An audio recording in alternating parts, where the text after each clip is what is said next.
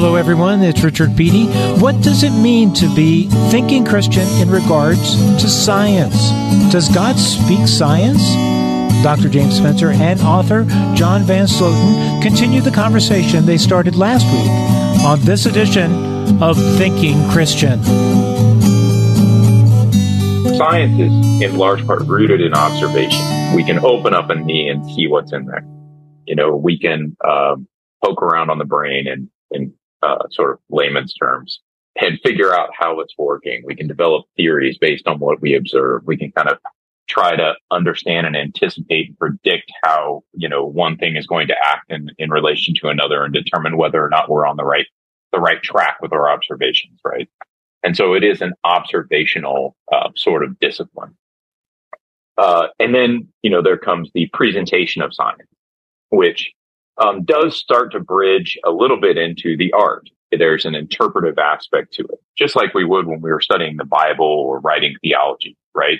It does get into that a little bit more of an imaginary space. We've observed, and now we're trying to put this all together, summarize it and package it for someone else and present our findings in a way that is uh, both compelling and truthful, um, but also understandable and, and sort of packageable because we know that you know, people can't have the exact same research experience that we've already, already had. So we've got kind of that down a little bit more, I think. So here's my curveball question. I've been doing a lot of writing and thinking around artificial intelligence and around digital worlds and virtual worlds. There's part of me that feels like we should view them as art that these are interpretive renderings that just like you're describing, standing and looking at all these different beautiful paintings, you know, you're surrounded by the artist. And when we go out into creation, we're surrounded by the big A artist, right? Mm-hmm. And so there's a, a part in which those virtual worlds are doing something very similar. Then there's the other side of me that says, yeah, but these aren't necessarily even truthful representations of reality.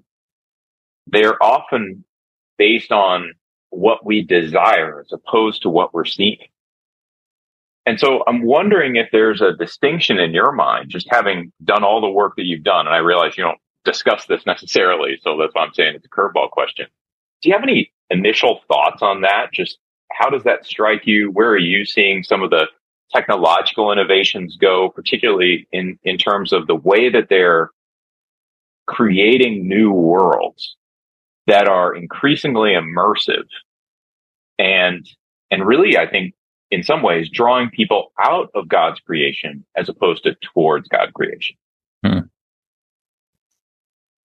Um, yeah, many times I've had a, and and not an expert in AI and following the story as closely as some, but many uh, a a Babel esque kind of vibe, right? Um, we're giving yeah. birth to this thing and we're all gonna and and and so uh, a, a, caution uh, rises up in me in response to that but um, also as you're asking I, I think about the difference between sort of the pure science that is the nature of science and scientism and yeah. uh, scientism is where science kind of steps out of its lane, its empirical lane that's good at figuring out how things work and describing how things work and designing experiments to understand and and and help repair and uh, how things work. Uh, but when science tries to answer the why questions, aka Dawkins and others uh, who are fundamentalists, I think, on this front, um, then yeah, that's falling into scientism, and and there's a problem. So I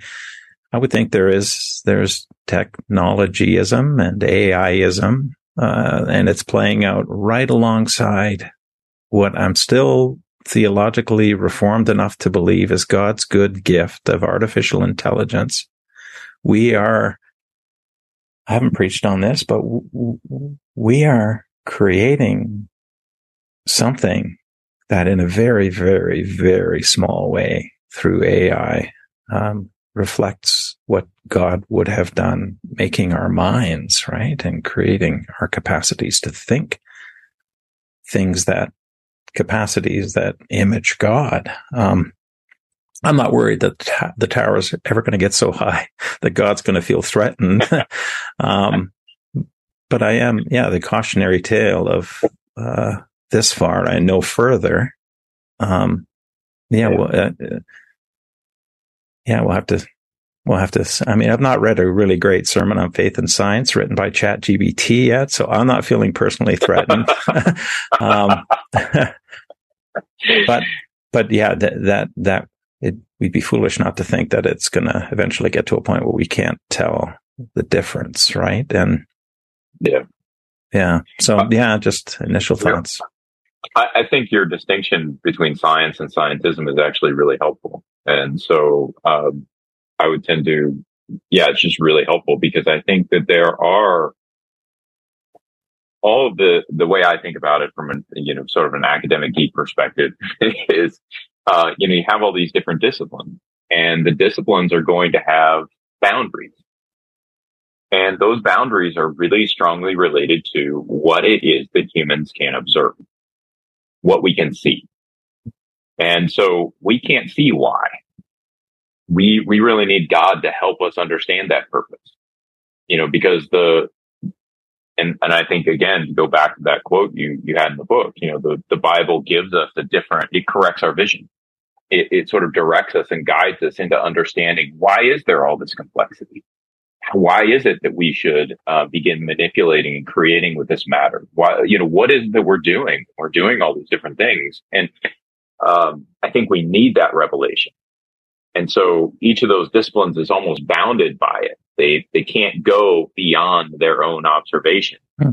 And so, um, as we, as we then get scripture, obviously we can begin to understand those disciplines in a more robust manner. But there has to be that infusion, I think. Am I, am I reading that correctly in your work?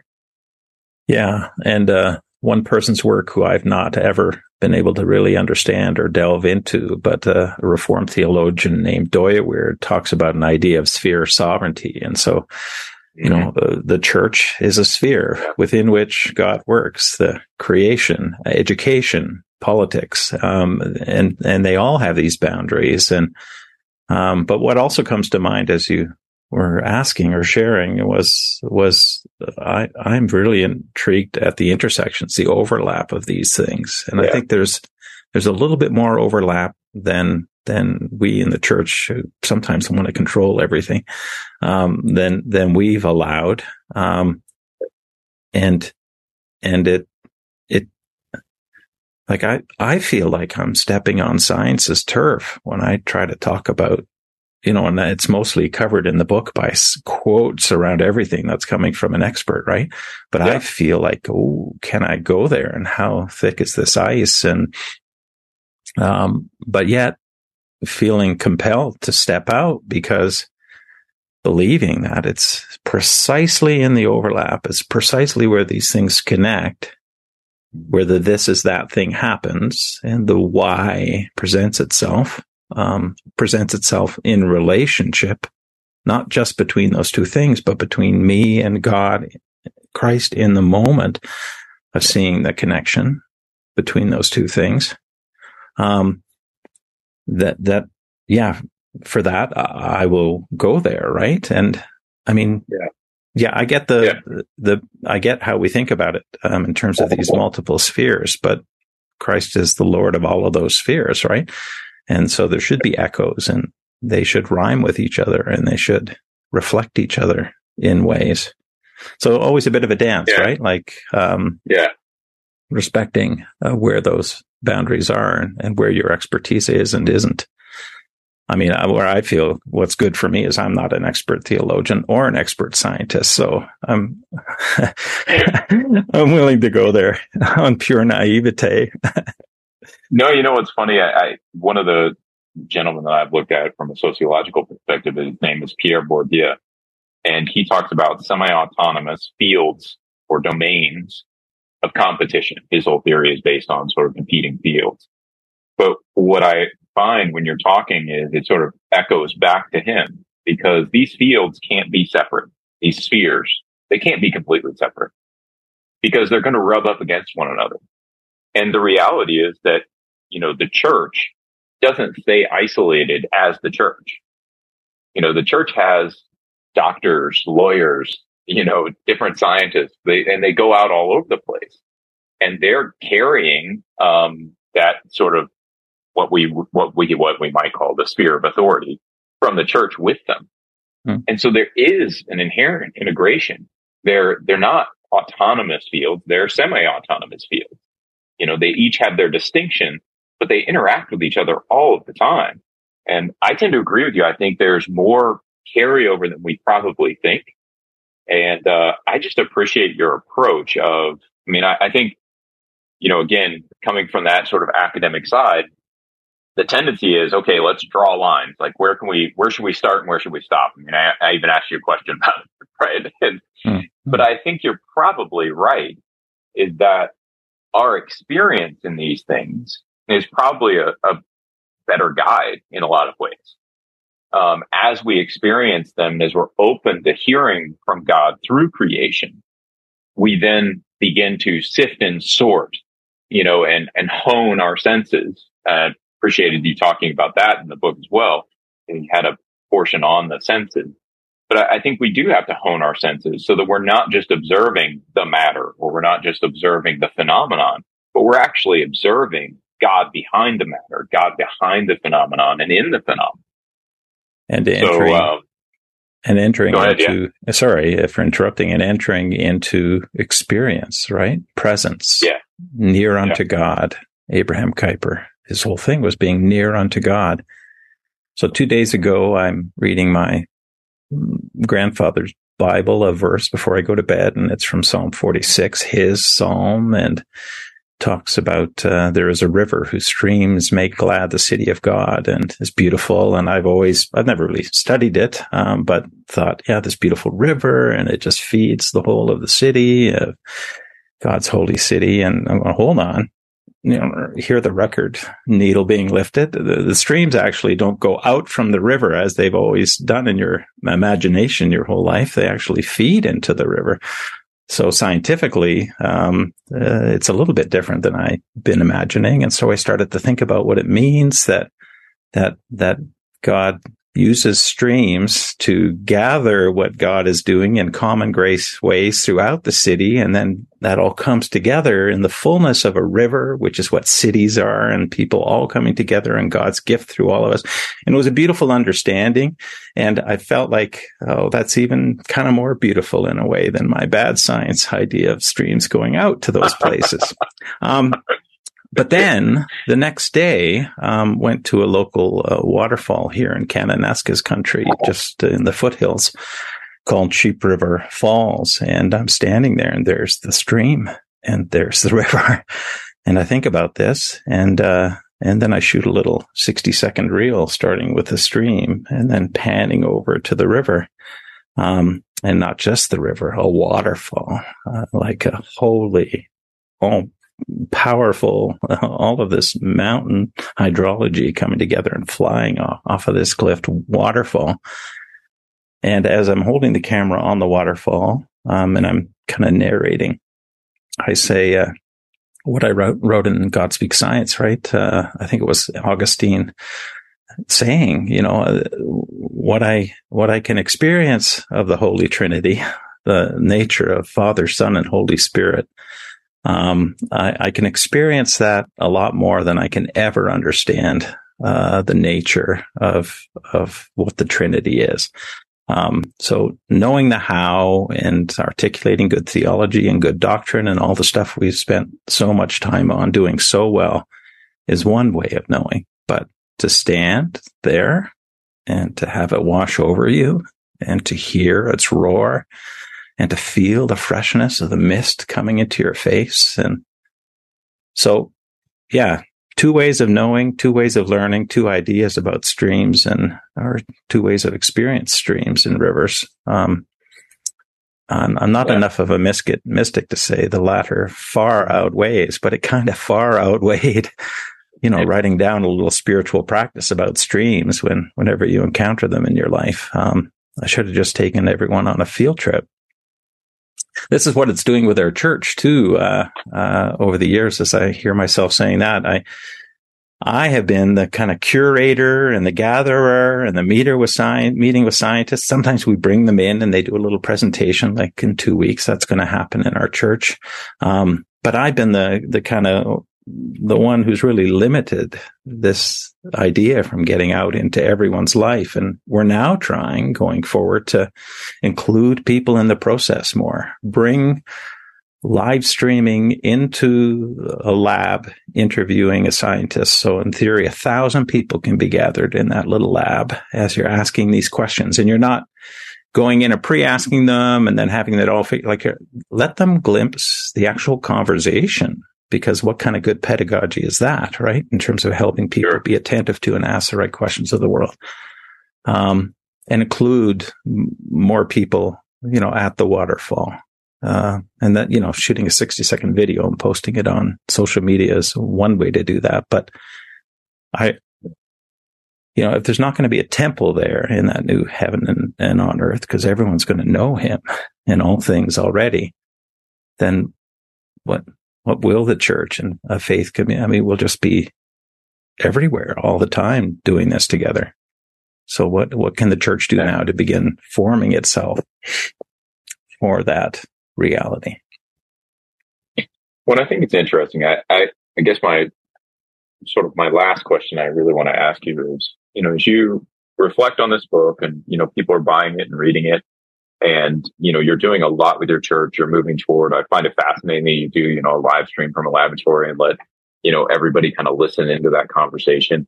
Um, what are you trying to form in the church both yours and the broader you know people of god? What message do you really want to leave them with? What what practices do you want them to start cultivating? Like what's that sort of bottom line? Hey everybody we're missing out on something. You need to do this what is that? What you brought up earlier about uh, the scriptures being, like Calvin said, a pair of glasses, lenses, a lens through which you can then see as letters written by God in creation, God's revelation there.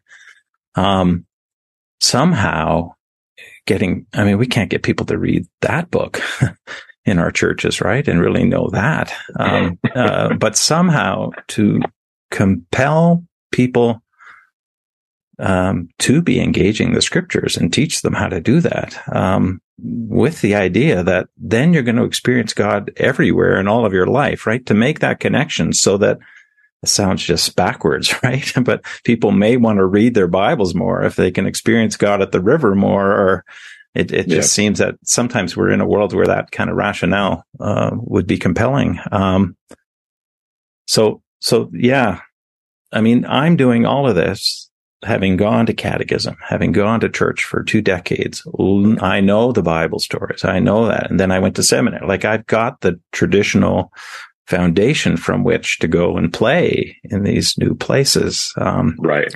Yeah. I can't expect that my kids, what, what am I, if you're engaging God in when does this become some kind of universalist, panentheist or pantheist kind of thing? Right. So sure Sure. The, the separation of God from creation and always coming back. I went to a liberal, uh, more liberal progressive church in town and talked about how I'm not a panentheist or a pantheist. And somebody asked, well, why not? I'm going, yeah, that scares me, right? Um, but you know, I dedicate uh, God Speaks Science to my dear wife, who's also my editor, who is, uh, if I'm not an empiricist, she's even more so. Um, but was she went through a process of editing the book 10 times and uh, something grew in her in terms of uh, her empirical sensibilities that hmm. she is now at the river at the sheep falls she says uh, and we're separate and kind of often these little moments of flow together, engaging different parts of the river. And she's bent down collecting little stones. And she, when we reconnect, she says, if you listen to the water and it's rushing and all, all I'm hearing is the water, she says you can hear all the pebbles turning over underneath. And it's these clicking sounds and different sizes make different sounds. And, and I'm, I listen and sure enough, like she's, she's been changed in terms of her relationship to to to a river through yeah. through the engagement of this at a pretty deep level. Yeah, what what if all of us were because then how would we treat that river? And how would we treat those animals? And how would we treat fellow human beings? Etc. Etc. So is there an experience of God in those places? And I'm now thinking about people outside of the church who are already having the experiences. We're just going to put a name to it and make yeah. it personal. Um, yeah. That can lead to, uh, yeah, an orientation shift in life that can bring more flourishing to the world. But yeah, I, I, um, I mean, we're just three people on this, on this podcast, right? Uh, talking about it. Like we can all be shaking our heads and, but it really will take a big, I think, Holy Spirit thing to, to compel a whole bunch of church leaders and, and, and people of faith uh, to be to to be able to do it to to get it out there into the church more. So again, a meandering answer, but no, it's it's really helpful. I mean, I think just as I suppose a word of encouragement um, as I look at the cognitive science psychology literature, for instance, they're working on embodied cognition and making this distinction that I that I hear you making of you know, knowing about. So the, the analogy I usually use is I know what a bike is. Like I could label a bicycle. But there's a difference between knowing what a bicycle is and understanding and really knowing what it's like to have your quads burning as you're trying to get up a hill on a bike. Hmm. What it's like to have the wind blowing in your face as you go down the other side of that hill. People who haven't ever ridden a bike don't know that. And, and so there's this participatory or embodied knowing that, um, like I said, cognitive psychology is working on. And the more I read about it, the more I really do read it in scripture. Taste and see that the Lord is good. Hmm. Well, that's not an affirmation of a fact about God. Like, you know, God is good. Here's the doctrinal statement. Do you affirm this? Yes, I do. You know, it's not quite that. Hmm. It's a an experiential moment where we taste and see that the Lord is good. Yeah. And, and I think that's more of what I like when I read your book and now that we've talked, I just, I feel that sort of resonance where we do need to be more present. We need to be more observant, not less, you know, uh, and, and we need to be paying attention to the world around us because if God is speaking through it, as you've argued, you know, if it's our second book, mm. right? Um, we're going to hear and see and feel and taste and smell things that drive us more close or that help us to conform more closely to the image of Christ.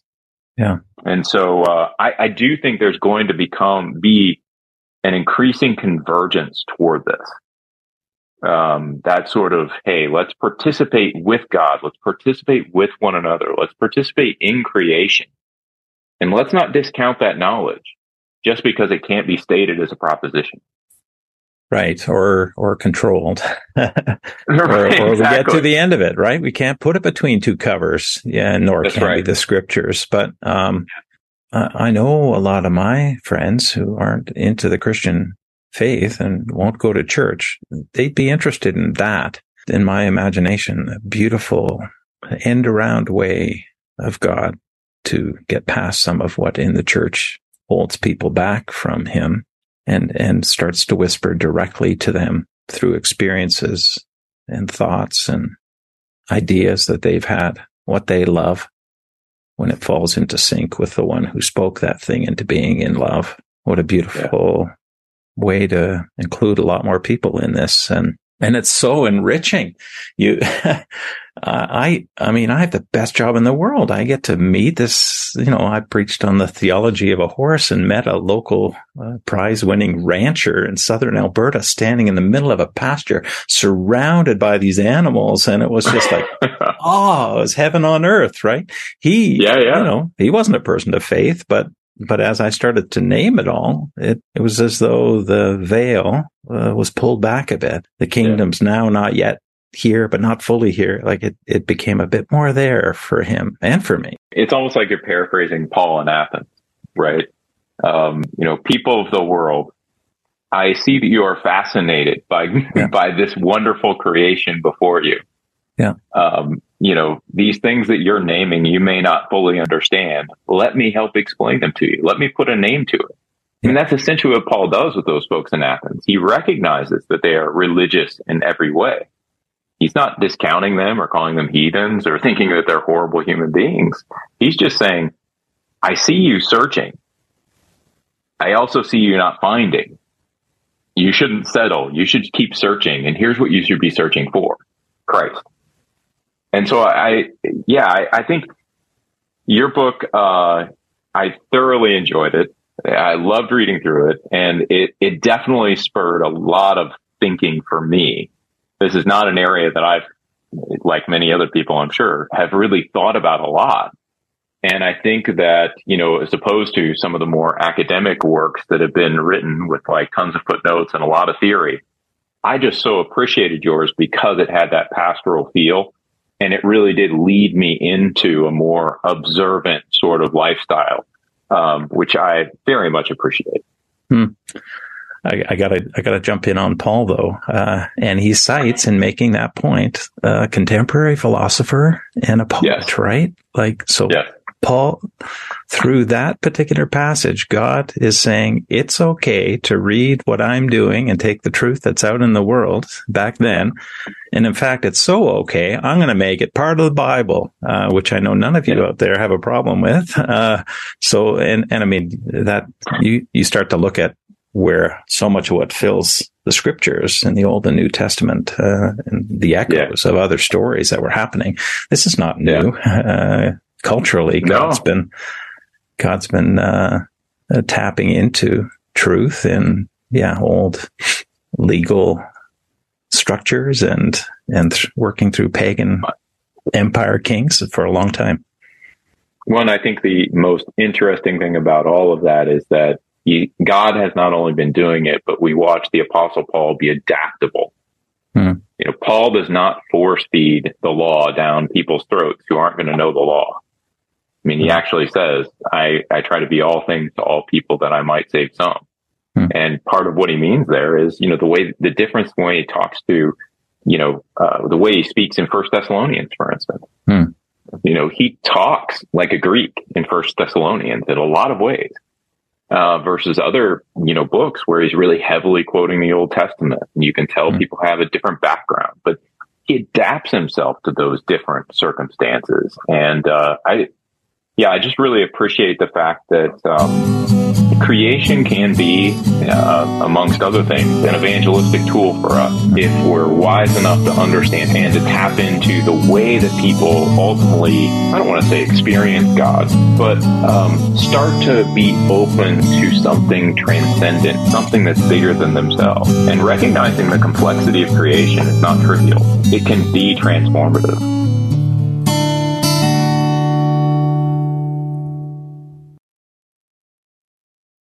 Hey, friend, I'm Brooke McGlothlin, host of the Everyday Prayers Podcast, a ministry of million praying moms.